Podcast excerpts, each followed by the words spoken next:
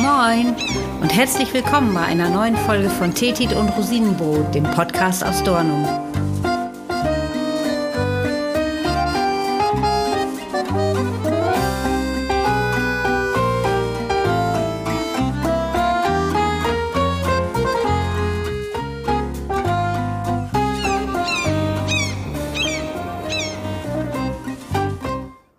Heute gibt's mal wieder einen Tipp für eine besondere regionale Spezialität.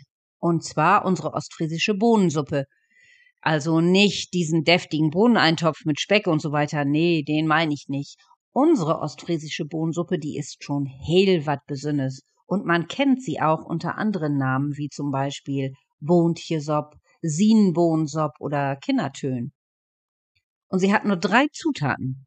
So viel sei verraten, Bohnen sind nicht dabei. Sie ist schnell gemacht, muss aber unglaublich lange ziehen. Und satt macht sie auch nicht, dafür aber ungemein fröhlich. Wahrscheinlich könnt ihr es euch jetzt schon denken, denn wenn's um Fröhlichkeit geht, dann könnte wohl auch Alkohol im Spiel sein. Und genau so ist es. Denn die ostfriesische Bohnensuppe ist ein überaus beliebter und traditionell hergestellter Likör, der zu einem ganz besonderen Anlass bei uns in Ostfriesland getrunken wird, nämlich zur Geburt eines Babys. Und die drei Zutaten sind Rosinen, Kluntje bzw. Kandiszucker und original ostfriesischer Brandwein. Auf wen oder welches Jahr dieses leckere Gesöff zurückzuführen ist, das lässt sich heute gar nicht mehr sagen. Es ist aber wirklich ein ganz, ganz alter Brauch in Ostfriesland, diese besondere Bohnensuppe anzusetzen, wenn eine Familie Nachwuchs erwartet. Und diesen Brauch, den gibt es bis heute. Damit die Suppe perfekt wird, wird schon Wochen vor der erwarteten Geburt mit den Vorbereitungen begonnen dann werden die Rosinen und der Kluntje in dem Brandwein angesetzt. Oder es geschah früher in ganz, ganz großen, fest verschließbaren Steinguttöpfen.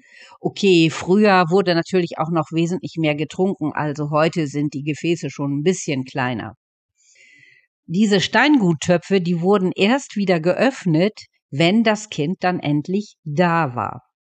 Und in diesen Wochen, da hatten die Rosinen natürlich lange genug Zeit, um zu reifen und konnten sich mit der Zucker-Alkohollösung so richtig schön vollsaugen und natürlich auch ihren Geschmack an die Flüssigkeit abgeben. Also mich hat's immer unglaublich erstaunt, zu welcher enormen Größe diese kleinen schrumpeligen Rosinen dann schlussendlich angewachsen sind.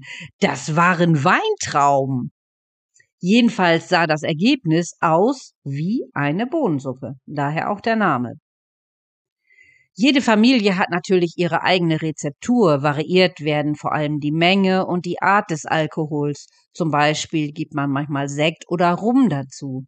Und manche verfeinern ihre Bohnensuppe mit zusätzlichen Aromen wie Vanille oder Karamell.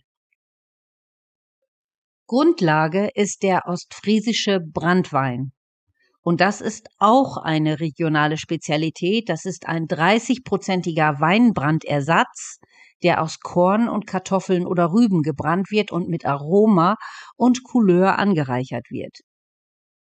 Ja, und dann ist das Kind da und die Verwandtschaft, Freunde, Bekannte, Arbeitskollegen und Kollegen werden zur sogenannten Puppvisit eingeladen, um auf das Baby zu trinken.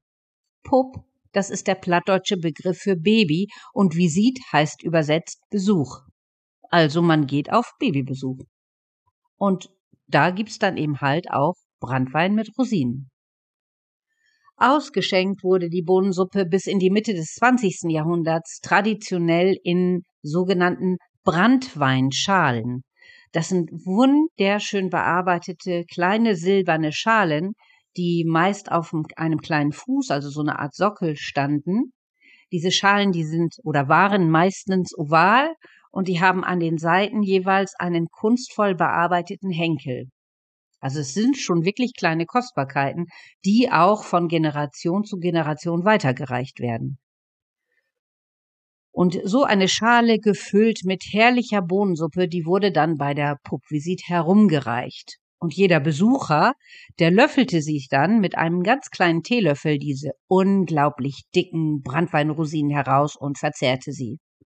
Ja, da kann man sich vorstellen, je mehr Runden, je lustiger die Gesellschaft. Irgendwann kamen dann die Schalen aus der Mode und äh, man verwendete stattdessen ganz, ganz kleine Teetassen. Mittlerweile nimmt man auch Weingläser, Bohlegläser oder ähnliches. Hauptsache, es schmeckt. Und die Brandweinschalen, die ja nun überflüssig waren, die wurden einfach umfunktioniert. Es gab nämlich früher bei uns sehr viele Haustaufen. Und da fing man an, diese ausgedienten Brandweinschalen einfach als Taufschalen zu verwenden. Wenn ihr die Bontjesop mal ausprobieren möchtet, dann könnt ihr die heute fix und fertig zubereitet in Gläsern in jedem Supermarkt kaufen. Unsere Bootjesop, die ist nämlich ein wahrer Kassenschlager und wird gerne als Urlaubsmitbringsel für Freunde oder Verwandte gekauft. Heute verwendet man die Brandweinrosinen auch gerne als Toppings auf Desserts und Eis. Mmm, Vanilleeis mit eingelegten Rosinen. Echt lecker.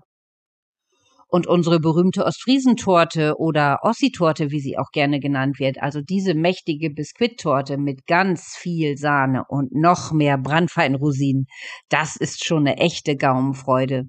Die wird übrigens bei uns in allen Cafés angeboten. Und jetzt für diejenigen, die unsere Bontjesop auch einmal selbst machen möchten, gibt's hier das Rezept.